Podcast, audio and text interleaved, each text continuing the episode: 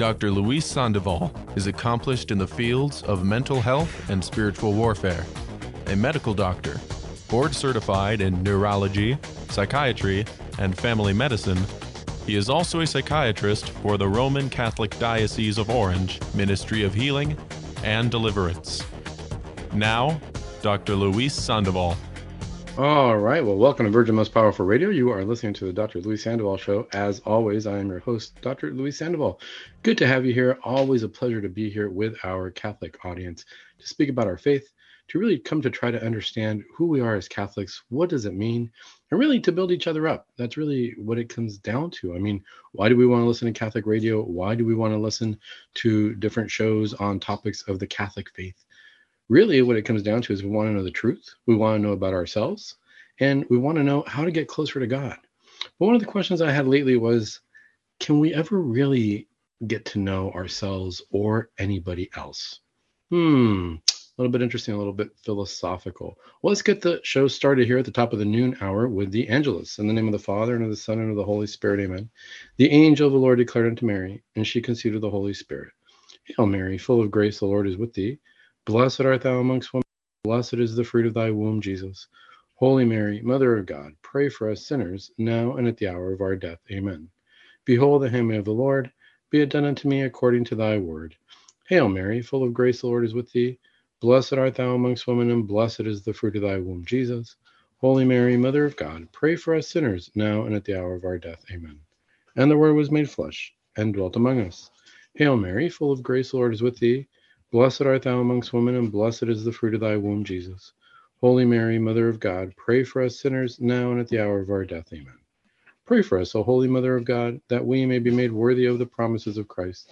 Let us pray. Pour forth, we beseech thee, O Lord, thy grace into our hearts, that we, to whom the incarnation of Christ thy Son was made known by the message of an angel, may by his passion and cross be brought to the glory of his resurrection, through the same Christ our Lord. Amen.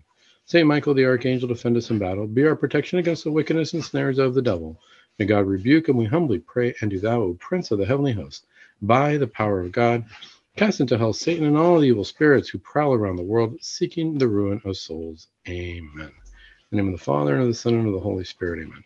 You know, it's interesting as a psychiatrist, uh, doing therapy, as a physician, even as a primary care doctor, getting to know people.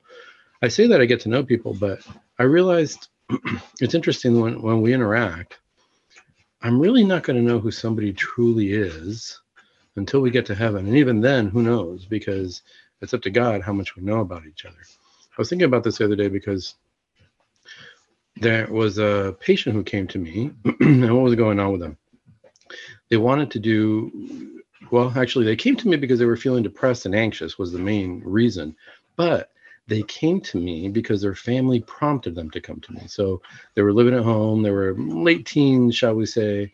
Um, we'll go with uh, late teens, early 20s, more or less, was the age.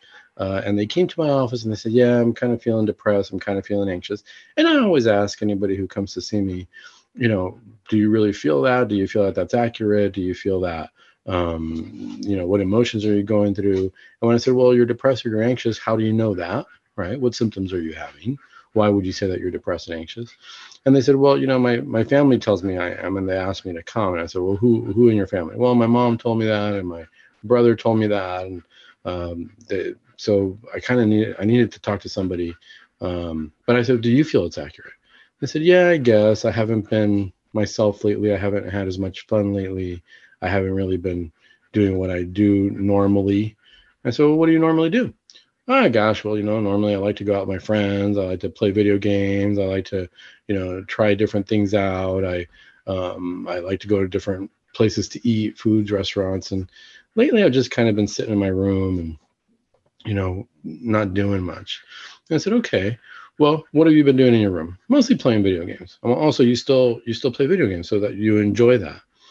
And they said, nah, I do it because they're there, but I'm not enjoying it as much anymore. I said, you know, that's okay. That's a really, really good descriptor. You know, sometimes people, as, as we go through life, sometimes, and how, much, how often do we just go through the motions and try to figure out, gosh, I'm going to fake it till I make it today because I'm just not feeling it. I just don't know what's going on. The interesting thing was this.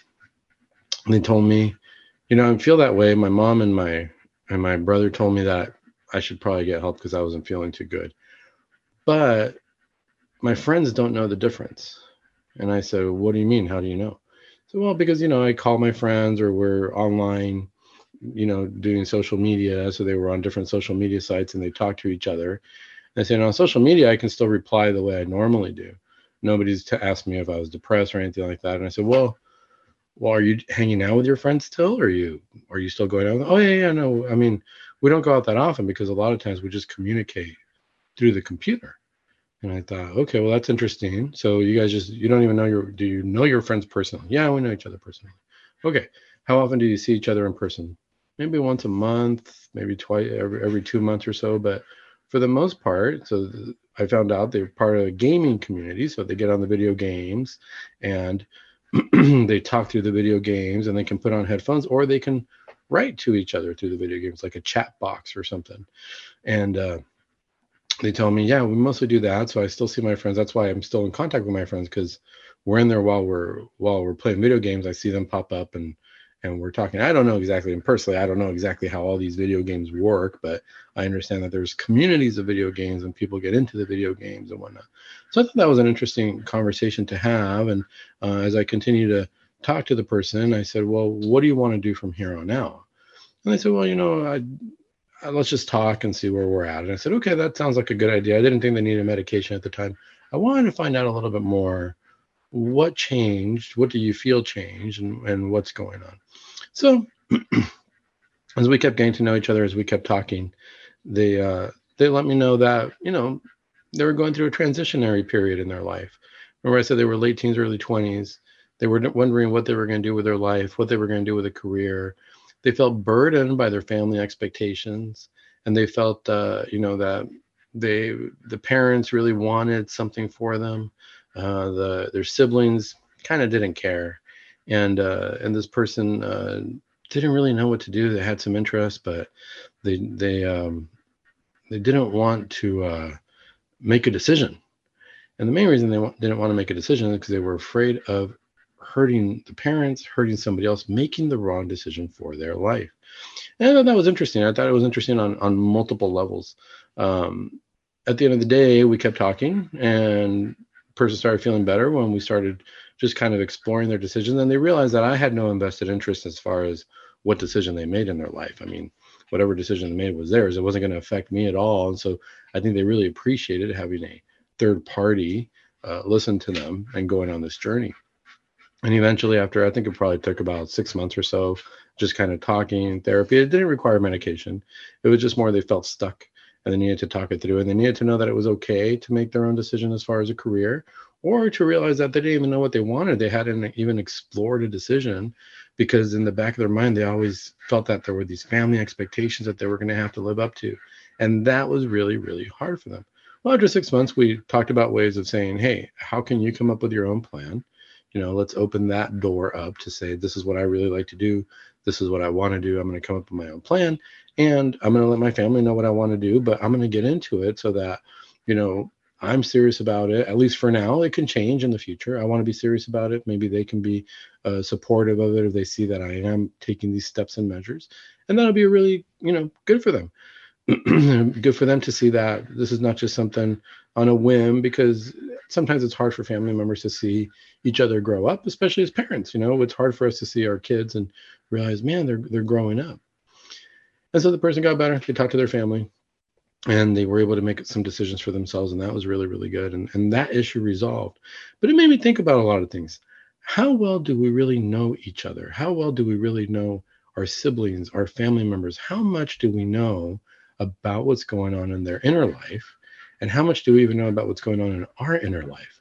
There is something called the inner life, and we have to, I think we have to recognize that. We have to realize that. We don't think about it because we're so busy trying to get through the day or, you know, running on that hamster wheel. We're just kind of got to get to work, got to do this, got to do that.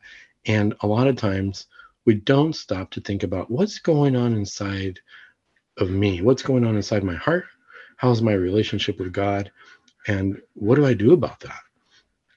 It's funny because for us ultimately wanting to get to heaven and thinking that eternity is going to be forever, obviously, right? That's redundant. Eternity is forever, but we don't think of that sometimes. We just think gosh, I got to do what I got to do today. I got to get ahead. Eternity is going to be forever. My life with God hopefully will be a happy one forever because hopefully we're headed in that direction and that's what we pray for. That's what we aim for. But how much do I focus on that? How much do I focus on my relationship with God? It was interesting because when I was talking to this person and they were talking about their video games, I thought, in a weird way, I think the inner life is a lot like a video game. You know, that the person can see while they're playing it. I can play, they can play with it by themselves in the room. I don't know what's going on in that video game. Apparently, there's adventures, there's quests, there's magic, there's this, there's that. There's so many different things that go on in the game. It's like a whole nother world in there. And that's kind of what I started thinking. That's what our inner lives are like my inner life, somebody else's inner life. There's this whole world going on inside of there that I don't even know about. I think it's a whole world of adventures that if I don't stop and think and look at it, I'm going to miss all the characters at play. And what I really mean by the inner life is really tapping into our soul, our conscience, as into how it relates to eternity. Meaning, am I tapped into heaven?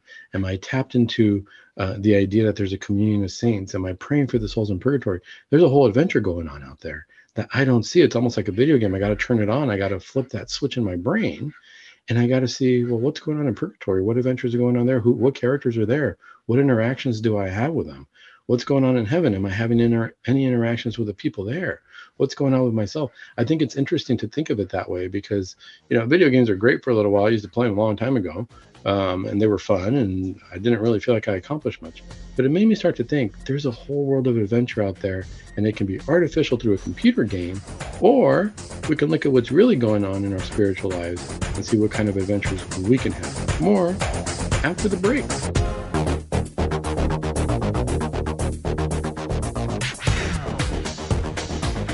All right. Well, welcome back to Virgin Most Powerful Radio. You are listening to the Dr. Luis Sandoval Show. And today we are talking about the inner life, the inner spiritual life. Why is it, one, what is it? Two, why is it important? And three, what are we going to do about it? What, what can, what's the purpose of even thinking about it, coming up with it? Um, how is this going to improve my life? Well, technically speaking, the inner life is, is really what is going on inside of us in mental health in the world of therapy, we talk a lot about, oh, we're going to talk to a person, we're going to get into therapy, and we're going to explore different things. We're going to explore uh, what's going on, what the person's thinking about. But then we're going to, sometimes you hear, we're going to go deep and we're going to look at what's going on in the subconscious. And the subconscious is the stuff that is going on in our minds and our brains that we're not even aware about. And does it really even matter?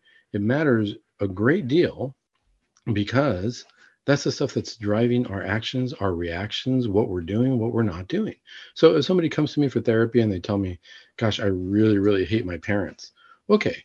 The first thing we're going to address is what's on the surface. And what's on the surface is really hate, right? Well, okay. Well, you say you hate your parents. Why do you hate your parents? What's going on with that? Well, because they're jerks, because they don't pay attention to me okay, well, how do you know that they don't pay attention to you? And we start to explore this. As we start to explore what's on the surface, what we're doing is we're going deeper, as we say. So the best image I can give you is picture an iceberg in the ocean, right? And you've heard, we've all heard the term the tip of the iceberg. The tip of the iceberg is what's really just on the surface. But if you've ever looked at a picture of an iceberg or you want to understand what an iceberg looks like, there's what's sticking out from the ocean that you can see, but then underneath it's huge. It's no different than if you put an ice in a glass of water and you can look at what's on the surface of this piece of ice. But then if you can, if you have a, a, a glass that you put it in and you can look inside, you see how much of that ice is actually under the water, right? So the majority of the glass is going to be underwater. What's on the surface is what we can see is is what's on the outside. It's like going through the ocean and seeing an iceberg. You see the tip. You don't know how big the iceberg is underneath. And that's really what we call our subconscious. And then for this purpose of our show here, I'm going to call it the inner life because the inner life, whatever's going on inside of us, is what's driving our interactions with the world. Now, in the example I just gave, I hate my parents. I really don't like them. I'm seeing the tip of the iceberg, but I want to know why. Well, they don't pay attention to me. They don't know who I am. Okay. Well, how do you know they don't pay attention to you? Well, because I'm in my room all day. They don't even check in on me or anything like that. And you know they, they don't care about what i do i come and go as i please well i would have to talk to the parents a little bit and i would say well can i talk to your parents and see what their uh, idea is of that and i might find out that they say look we've come in and knocked on the door a few times and all i hear is in a minute i'm busy and they're on the phone uh, but they don't make an effort to come out of the room or talk to me or or let us know what's going on, right? And so there's a disconnect in communication. I would talk to this patient and I would say, Do your parents really hate you or do they even know you? Well, they keep interrupting me. Well, okay, then let's look at the situation. They have tried to talk to you, they have made an effort, but it wasn't good timing for you. Have you ever thought about going to talk to them? well, why should I go talk to them? And then we're in an impasse, right? And we got to get deeper. Well, what's going on? Why wouldn't you want to go talk to your parents? Why are you in your room? And as we explore that, we get deeper and deeper and deeper into what's going on in the heart of a person, what's going on in the inner life. Here's the interesting thing. The first example I gave of the person who came to talk to me, they were concerned, they were worried about their career, their future. It's interesting that I can get to know them better than their own family who is in the same room. Now, have we ever felt that as as we get to know our family as we grow up? Have we ever stopped to take the time to say, do I really know who my siblings are? Do I really know who my kids are? Have I stopped to just sit down with them and ask them in a non-judgmental way, how do you feel? What's going on? What do you think? What's your favorite color today? Do you have a favorite sport? Who are your friends in school? Was it did they say something funny? It's interesting how we start to get to know other people through other people who hang out with them, even if we're there with them all day long. I knew more about this person who had worries about their career and their aspirations and whatnot than even their family did. You know, at the end of the day, they decided, I really like music. I want to go into music. I want to be a musician. And I said, okay, well, does your family even know that you like, what do you like about music? Well, I like to sing and I like to play an instrument. And in high school, I used to play the violin in music class. I said, "Oh, did you ever have concerts or shows?" No, we just played in music class. It wasn't a very big high school. We didn't have a big budget. We didn't put on big concerts. We just played in class. And as we talked to the family members, they didn't even know that the kid played the violin. They never even found out. They all throughout high school, they didn't know what classes they were taking. They didn't know what interests they had. And this is possible. I don't judge anybody. That can happen, right? And a lot of times we think, "Oh, how could you not know that your kid did this or that?" that happens. We're not always in tune with what's going on, even with those people closest to us, because a lot of times we have to ask ourselves, where's our inner life? What am I bogged down with? Am I bogged down with the things that are going on on the outside? Do I have enough material goods? Am I where I need to be in my career? Do I have the right friends? Am I impressing people on social media? You know, the funny part was that this person, their friends on social media knew more about their life than even their family did because on their video games, their character did some kind of music stuff, had some kind of musical talent or something along those lines. So that all of them knew that this was headed. And this is why we started talking about music because we started talking about the video game, what was interesting about it, what did you like in there, what you know, I, that really gave me an insight into what was going on in this person because that's very personal. They had to create their own character right? And they were really heavy on music. So we so I asked them, well, what's going on with music? And that seems to be a big part of your life. Yeah, we really love to do that, but I can't think of a career for that.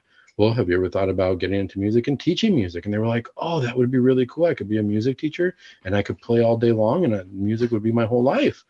I said, that sounds like a great career path. Parents wanted them to be, you know, more of a scientist, more of an engineer, more something where it was an obvious career path to the majority of people, but there was nothing creative about that for this person. That's what's going on where we don't really get to know people because a lot of times, based on our inner life, we project and we think that we have already understood somebody and we have already we know what's going on in their life when we see them and we see how they dress we see how they talk we see um, what their interests are or what we think their interests are and we've decided ah i've got this person figured out i've got this person figured out the hard part is if we really ask ourselves, I think I figured these other people out. Have I even figured myself out?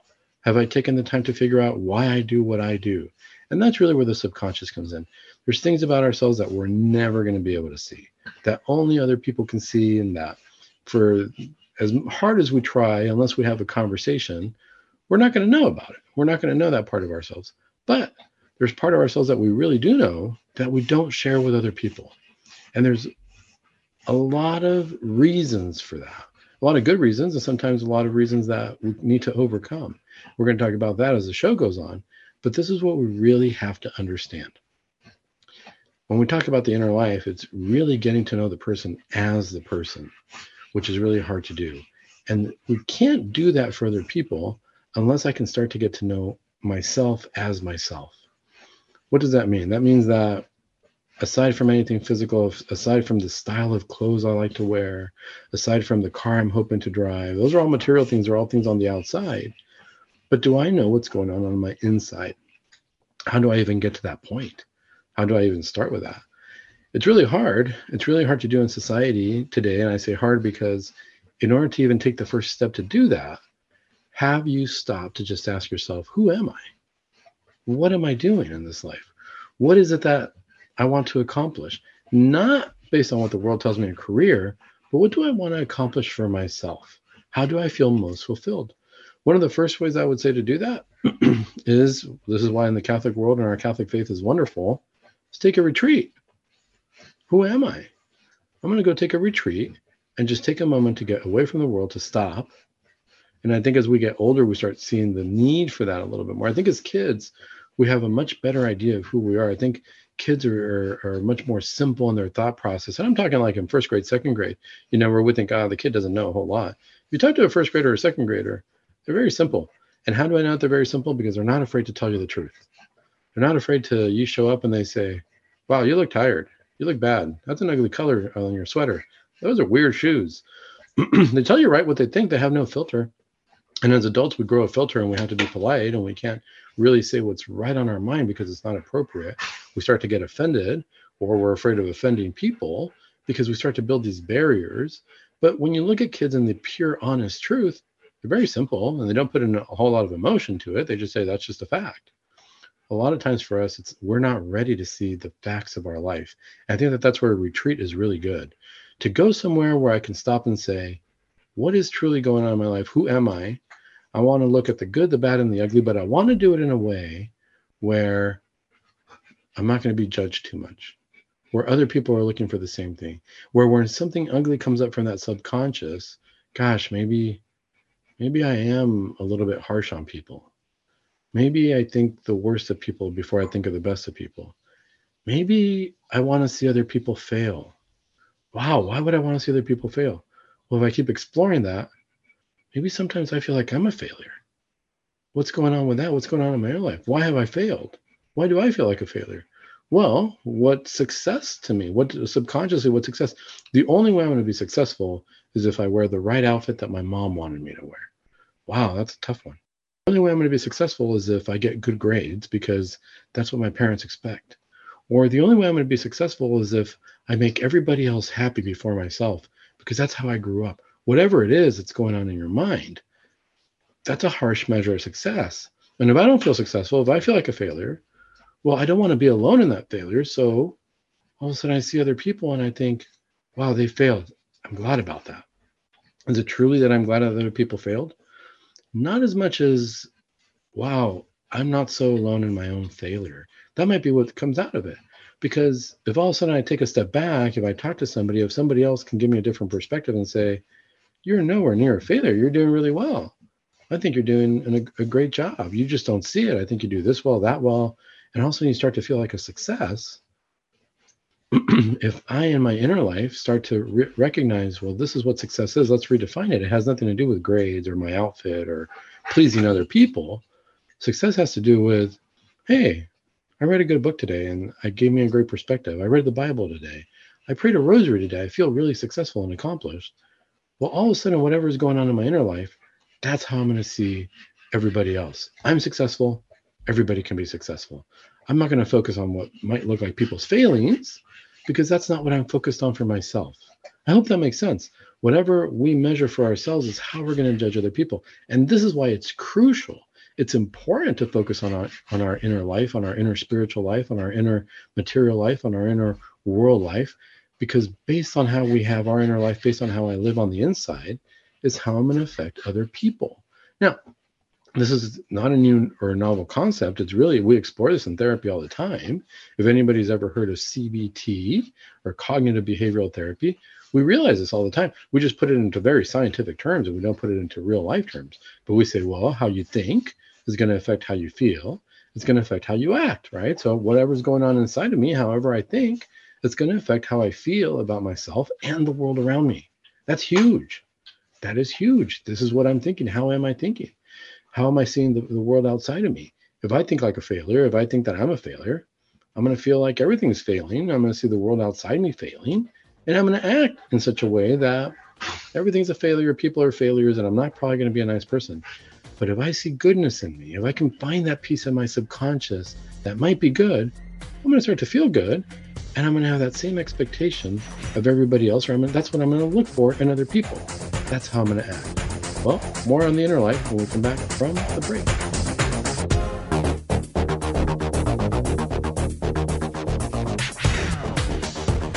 All right. Well, welcome back to Virgin Most Powerful Radio. You are listening to the Dr. Luis Sandoval Show. As always, I'm your host, Dr. Luis Sandoval. Today, we are talking about the inner life. And so far on the show, we've been talking about it from more of a therapeutic, worldly kind of way, right? What's going on inside of me? How do I feel? We got to ask ourselves, am I happy? Am I not happy? Uh, according to whatever happiness means.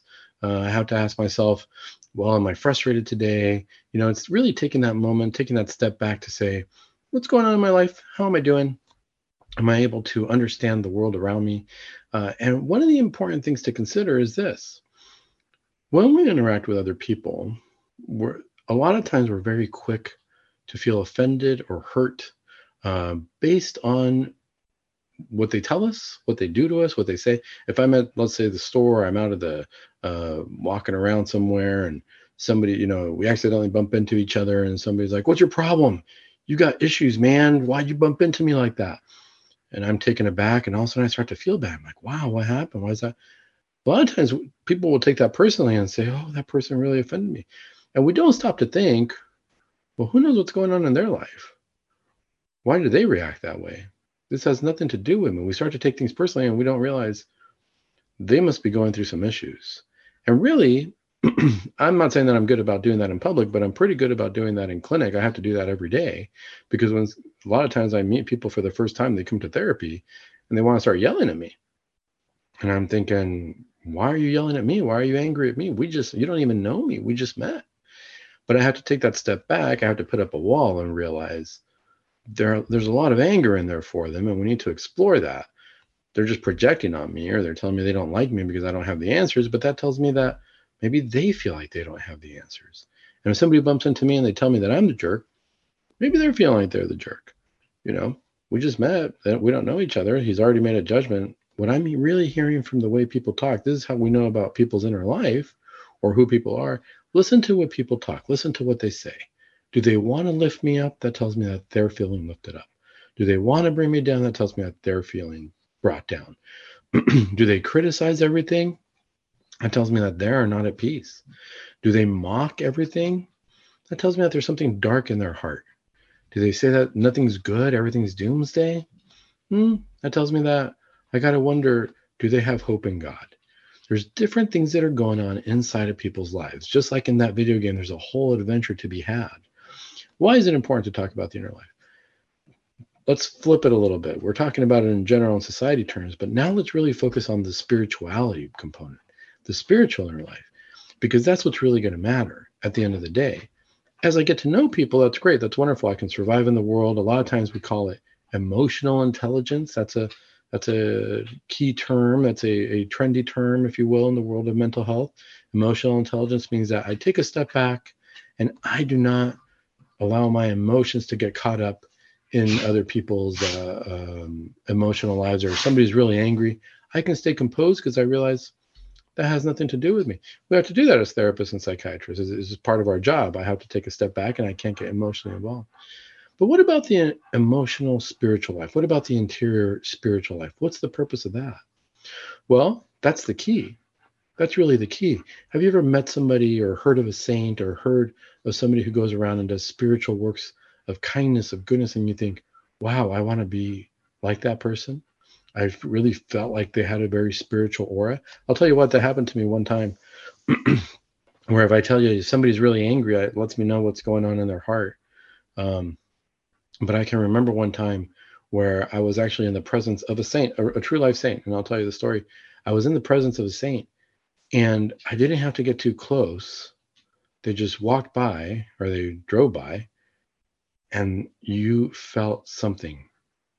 There was something there, something very, very good spiritually, something that attracted crowds of people spiritually. And this was St. Pope John Paul II. I went to go see him one time on a World Youth Day, and it was in Paris. And I still remember I was with a group of friends, and we weren't sure if we were going to make it to the uh, stadium on time where he was going to be, where he was going to talk to the crowds of people that had shown up.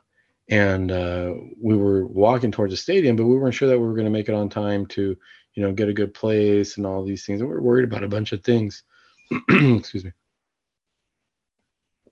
We were worried about, you know, are we uh, are we going to be in the front row? Are we going to? Oh man, we're imagining. Imagine he comes by. We're by the guardrail. We get to shake his hand. No, I don't know. Seems like an impossible task. There's so many people there. For all I know, you know, gosh, we might just see a, a white speck of the Pope as he's standing on the stage. And lo and behold, as we're walking down the street, we see the, the, the cops are, you know, in a frenzy and they're putting up barricades and they're doing all these things. And we're like, what's going on? Oh my goodness, ultra ultra security here. And we didn't realize wow, you know, they're they're blocking all the crowd. And what we didn't realize is that we were on the street for the motorcade of the Pope to get to the stadium.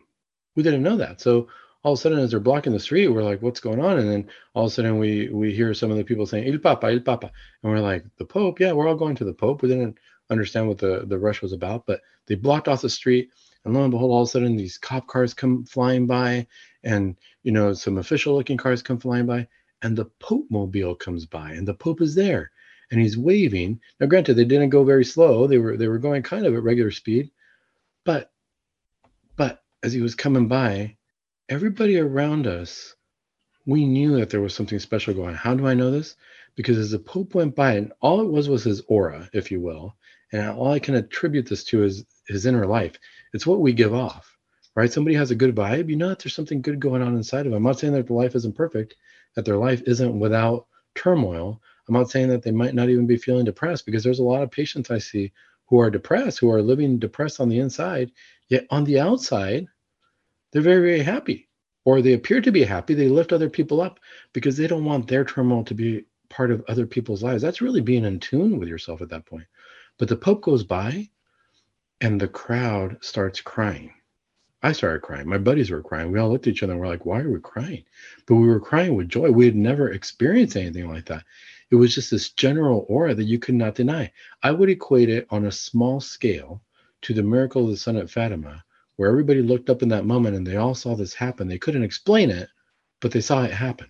And they said, Yeah, we saw the sun dance and we saw, you know, our clothes were dried up and everything got clear and we can't explain what just happened. There was something definitely supernatural here. Pope drives by. I felt his inner life, is what I felt. That's all I can attribute it to. He drove by and he had the whole crowd. He didn't stop. He was waving, right? Because he's waving to all the people. There wasn't, I would say, a huge, huge crowd because we're on the street like normal. Nobody knows that this motorcade's going by. Nobody told us. Uh, to me, it was one of those moments where we say miraculous, where God was working. We we're trying to get there. God saw probably the desire in our hearts to see the Pope, and we were able to see him pretty up close. You know, he drove by. but what he left was this sense of peace and of joy. We were crying. Really, the tears were tears of joy. It was not sadness at all. You could not describe it other than there was a golden glow around him. That's the best way I could describe it. Why? Because that was the Pope's inner life. The Pope was so powerful. Pope John, St. John Paul II was so powerful in his holding of the truth and his love of Christ. There's so many stories about his love of the Eucharist that's what his inner life consisted of. I'm going to focus strictly on God. It's easy for us to focus on the bad. What does my inner life consist of? What baggage am I carrying? Am I, even if I hold on to, say, a negative headline and I think about that all day and I ponder that all day, that's what I'm going to carry in my inner life. And what I don't realize is that that's the aura that I'm going to give off. That's the aura other people are giving off. So if you see somebody who's a Scrooge like character, somebody who's not doing really well, somebody who's uh, in turmoil, you got to wonder they must be struggling in their inner life. They can't be at peace. It'd be impossible. If somebody's at peace, they're going to want to give peace. We can't give what we don't have. So the inner life for us, we want to develop it. But what's the point?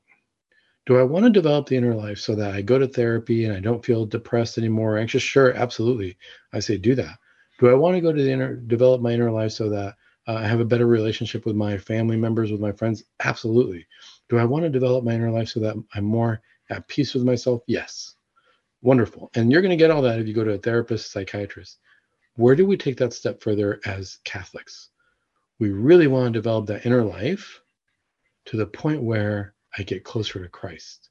Because the inner life I want to have, ideally, would be the kind where I can give Christ's glow to the people around me. That's what St. Pope John Paul II did. There's no question about it for me. That was Christ. he brought Christ through that motorcade. He brought Christ through everybody. I think that I tasted a little bit of the joy that we would have when we are in the presence of Christ as somebody who truly loves us. There was nothing but peace and nothing but joy. It was hard to describe. It touched us in a way that nothing else mattered in that moment. You know how sometimes uh, it's almost like uh, I can understand why people do drugs. They want to chase a high, they want to feel good, but it's not lasting and it hurts us.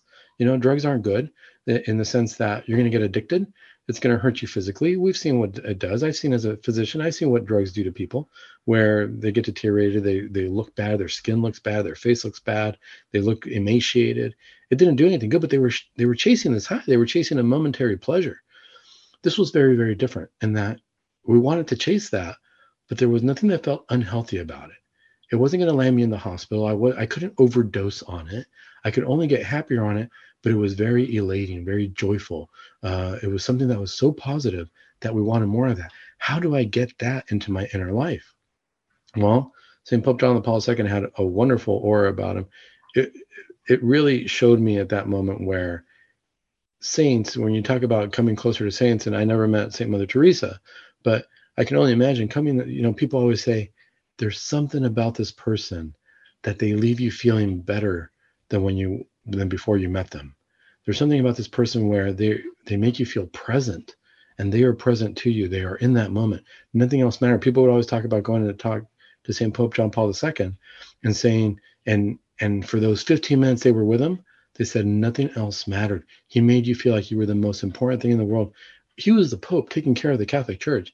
And for those 15 minutes, he saw who you were, and that's all that mattered everything else fell he didn't pay attention to anything else you were all that mattered i think that that's really the approach of christ.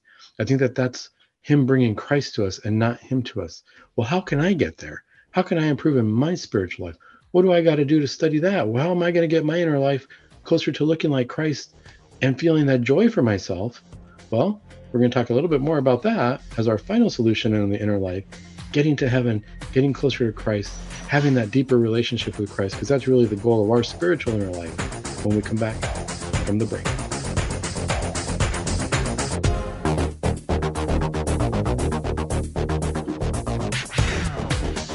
All right, folks. Well, welcome back to Virgin Most Powerful Radio. You are listening to the Dr. Luis Sandoval Show.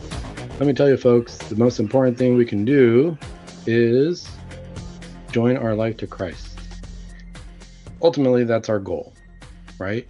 Why is it that Christ left us communion, Holy Communion? Why is it that Christ left us the sacrament of confession, where I need to get closer to Christ? Because that's all He wants for us. Our interior life, the same way that I get to know people through therapy and I go deep and I ask them questions and I see what they're about. If I'm going to join my interior life to the fullest, if I'm going to open up that video game inside of me and go on these adventures and pray for the people in purgatory and ask the people in heaven to pray for us and get to know our Lord and our Lady the most, I think I have to sit down and I have to ask them how they are doing. I need to get to know Christ. How do I know Christ if I'm always asking him questions and I'm always telling him what I need and what I want? And I don't stop and ask him, Lord, what's going on with you? How are you feeling? How do you feel now that you've resurrected everything you went through? What was that like for you to be on that cross? I mean, I cannot even imagine. And you did it for me. I mean, it's easy for me to think of that you did it for yourself or you gained glory or or but I got to realize you didn't need to do it. you're God. You don't need me at all. You didn't need to do any of that. How do you feel about me right now? Am I doing okay for you? Am I what do you need from me right now? You need me to pray for that person across the world and I'm never going to know what the fruits of my labor, but you need that from me. I'm going to go ahead and do that. Do we sit down, Our Lady, how are you doing? What was life like for you? Do we sit down and have a personal conversation with our family in heaven. I wonder about that because that's our interior interior life. How am I going to get to know them? Am I honest with God? A lot of times we come to pray with God and we want to put our, our best face forward and we, you know, we come to pray and we want to look like we're perfect. Just like Jesus said in that in, in the gospel, the parable of the the uh, uh, Pharisee who was praying in the front and saying, "Lord, thank you for not making me like this terrible tax collector in the back of the church." Right? Do we I come to God and show Him how great I am, or do I sit there with God and say, "God, I'm really struggling with this right now. You know, this is this is a temptation I have, and it's hard for me to overcome it." That's what's going on in my interior life, and I'm sorry about that. I want to get over this, but I don't know how. You know, gosh, I'm I keep gossiping about people and I don't know I don't know how to stop it and I recognize that I'm doing it but I don't know that's what's going on in my interior life or geez lord you know I can't stop watching pornography I don't know why or I know I shouldn't be dating this girl and but I'm in this relationship I don't know how to get out of it or I keep having sex with my boyfriend and I feel really bad but God please help me understand why I'm doing this. Do we actually have that sit down therapy conversation with Christ? I think in order to do that sometimes it's hard to be guided because yeah, unless you have a good spiritual director who understands that, who understands that God, that Jesus was became human, so we could talk to him from a human perspective, and that we have God the Father and the Holy Spirit, so we can tap into the divine life. I think it's hard to really sit down and do that because the world keeps us too busy. What I would recommend for everybody is to read a book called The Imitation of Christ. It's written by Thomas à Kempis. It's the imitation of Christ. And if you look at chapter two, chapter two is in, or book two, excuse me, it's split up into books called Considerations for Interior Life. The remainder of the show, I just want to read a little bit about this because this is how we kind of get to our spiritual journey. This is how we're going to find peace among ourselves. I'm going to read a little bit about from the first book, and then I'm just going to read, um, excuse me, from the first chapter, and then I'm just going to read the first sentence of every chapter. There's about 15 chapters in book two here, and it's all about considerations for interior life. This is ultimate therapy. This is ultimate high yield spiritual therapy for us. Listen to this.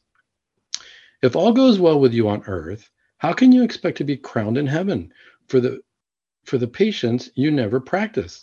How can you be Christ's friend if you will not be opposed? Therefore, you must suffer with Christ and for Christ if you want to reign with him. Can you dare complain when Christ was so willing to suffer and be despised?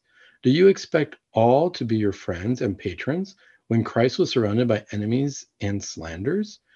This is important in the interior life because if I'm going to join myself to Christ, I got to understand spiritually. If I want to have that peace that Pope John Paul II had, I got to understand that there's going to be an internal spiritual battle with the world. The world wasn't kind to Christ. They're not going to be kind to us. But that's going to join me to Christ. I think it's worth the battle. Listen to this. If you once, if once you had entered into the interior life of Jesus and there tasted a little of his ardent love, you would not consider your own convenience or inconvenience, but you would even rejoice over insults done to you, for love of Jesus would urge you to despise yourself. It's funny when when Pope St. John Paul II drove by, I thought nothing of myself at all. That moment of joy it was I can't even describe it. It was all about I was experiencing joy, and all I wanted to do with that joy was share the joy. I didn't want it for myself. I had it. It's like I experienced it and I wanted to share it with other people. All I could equate that to is like winning the lottery and just wanting to give it away because you're going to see how happy other people are. That sense of joy, you wanted to talk to other people to describe it. And you're describing it, you would hope that they would share it. But we all shared it at the same time. It was like a little taste of heaven. That's really what it was being in the presence of Christ. I can't I can't deny it. I can't explain. It. There's nothing there's something very spiritually scientific about it, but nothing that the science of this world would ever touch. It's hard to describe. Let's keep reading here. Those who love Jesus and the truth, who lead an interior life free from unruly affections, can turn to God at will, lift themselves up in spirit, and repose in Christ with joy. They are wise who observe things as they are and not by what is said about them or by the value put on them, for they are taught by God and not by humans. When we tap into that interior life with Christ, God's going to let us see things for what they are. This is what I'm talking about. He's going to let us see that that person who's really mean and ornery and who's who's saying bad words to everybody and whatnot, I'm going to be able to see that, and I'm going to be able to look past that, and I'm going to be able to see that person's really hurting. Why? Because that's the way God sees it. As human beings, we say, man, that person's terrible. Maybe they need to get arrested. What do they do? Put them in jail, punish them. God doesn't see us that way. I can tell you when I experienced that joy, there was no sense of punishment. There was no sense of telling anybody anything bad. It was all about uplifting people. And it was all about finding the good. Like, I could turn around and if there were a burglar there at that moment, I would turn around and with that joy I felt and I would tell him, Oh, trust me, you don't want any of that. Let me let me share this joy with you. You're gonna want to leave all of that. Let's keep reading here. Those who can raise their minds to God with little regard to outward things do not need to look for a place or time to pray or to do good deeds. You're going to pray all the time. You're just going to be in constant prayer. You're going to live life. You're going to go through the motions. You're going to get up. You're going to talk to people. You're going to do your job. You're going to do everything you need to do in constant conversation with God. There's no question about it. For interior persons, not being wholly occupied with things of sense, meaning the senses, can easily fix their mind on God. The exterior work is no obstacle to them, nor is any necessary employment. They will apply themselves to each in turn and refer all to the will of God. Once we reach that interior life with God, we realize that emotions get in the way. How I feel about things get in the way. I feel happy about this. I feel sad about that. I, don't know how I feel about that. We're going to realize that God's joy comes from an intellectual, this is what I'm going to do. And I'm going to do it because it's what God wants me to do. And once I do that, then I'm going to have happiness. Then I'm going to have peace and joy. If your soul is well disposed and disciplined, you will not be surprised or disturbed by the perverse conduct of others, just like I was saying. You will be hindered and distracted to the extent that you are taken up with worldly matters. If I worry so much about the world and what's going on in the world, I'm always going to be hindered and I'm always going to be distracted. But if I worry about what's going on in the spiritual world, if I turn on that video game and enter the world of spirituality, of Catholic spirituality, of understanding what God wants, I'm never going to be hindered. Let's keep reading here. If you were well purified from worldly attachments, whatever happens would turn to your spiritual profit and to an increase of grace and virtue in your soul. But because of your excess love of earthly things, many things displease and annoy you. This is true. The reason that people feel displeased and annoyed, if you look at society right now, how many people are truly happy? Or how much is everything a battle of listen to what they said and look at what they're doing and they do this and they it's like this war among ourselves. It's everything is displeasing, everything's annoying. Why is that? Because we're not purified from the world, because we haven't turned to God. Nothing so defiles and ensnares a person's heart as the undisciplined love of created things. If you will refuse outward consolations, then you will think of heavenly things and continually give praise to Him with a joyful heart. Well, that's pretty deep. What I want to do here now, that was just from the first chapter in the book. You know, it really leads us to realizing that interior life. Sometimes we feel like I need to go to a therapist because I don't feel good inside. I don't feel like things are right inside. And I think that's a great place to start. We have to start with asking the question, why do I feel how I feel? And of course, we understand it from our senses. You know, I don't feel good. That didn't look good. That didn't sound good. That's how we start. But as we go deeper and deeper into that subconscious, if we just stop at the world and material things and we don't get into that video game sense, if you will, of a spiritual life, I'm not going to live those spiritual adventures with Christ. That's going to be lacking. I'm never I'm never going to reach that sense of joy and peace. We don't teach peace in therapy. We teach how not to be depressed. We teach how not to be anxious. But we don't take that step further. If you ever notice, you never go to a therapist who tells you, hey, let's get you to a state of joy. It's not taught. It's not part of our science. It's not part of the DSM. It's not part of our diagnosis. It's not part of our well-being. Are they are they in a state of joy? That's really what I want my patients to get to. But you're never going to get there if you don't involve Christ in your inner life or if you don't take your inner life to that spiritual level. All right. Chapter two. This is just, I'm just going to read the first sentence. The title is On Humble Submission. Do not be concerned about who is on your side or who is against you. Just be sure that God is with you. If your conscience is clear, be sure that He will defend you. The malice of others can never harm you as long as He is by your side. Chapter 3 The peaceful person, is just the first sentence. You must first have peace in your own soul before you can make peace between other people. Chapter 4 On purity of mind and a simple intention. We are lifted up above earthly things by two wings simplicity and purity. Simplicity regulates the intentions, and purity the affections. Simplicity looks to God, and purity finds Him and savors Him. No good work will hinder you if your heart is free from inordinate affections.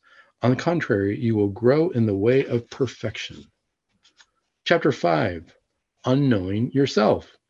We cannot count on ourselves much For often, through lack of grace and understanding, our judgment is a limited one, and we soon lose what we have through our own neglect. Often we are unaware of our own interior blindness. Many times we do evil, and what is far worse, we justify it. Does that sound like society today? I'm going to do something that I know is bad. That's obviously bad. But I'm going to justify it by saying, no, this is important for me. This is important because of this. I'm going to tell you why I'm going to keep doing this. Let's read a couple more here as the show comes to a close. Chapter six on the joy of a good conscience. The glory of a good person is the evidence of a good conscience. Have a good conscience, and you will always be happy. And chapter seven on the love of Jesus above all things. How blessed are those who know how good it is to love Jesus and to despise themselves for his sake. Jesus wills to be loved alone above all other things, and we must forsake other loves but his. Really, folks, that's what it comes down to. We want to have peace, we want to have joy, we want to get closer to Christ. We want to look at our interior life and say, what am I fighting? What really matters? Am I trying to get closer to God? And once we get there, once we humble ourselves, we'll be in peace.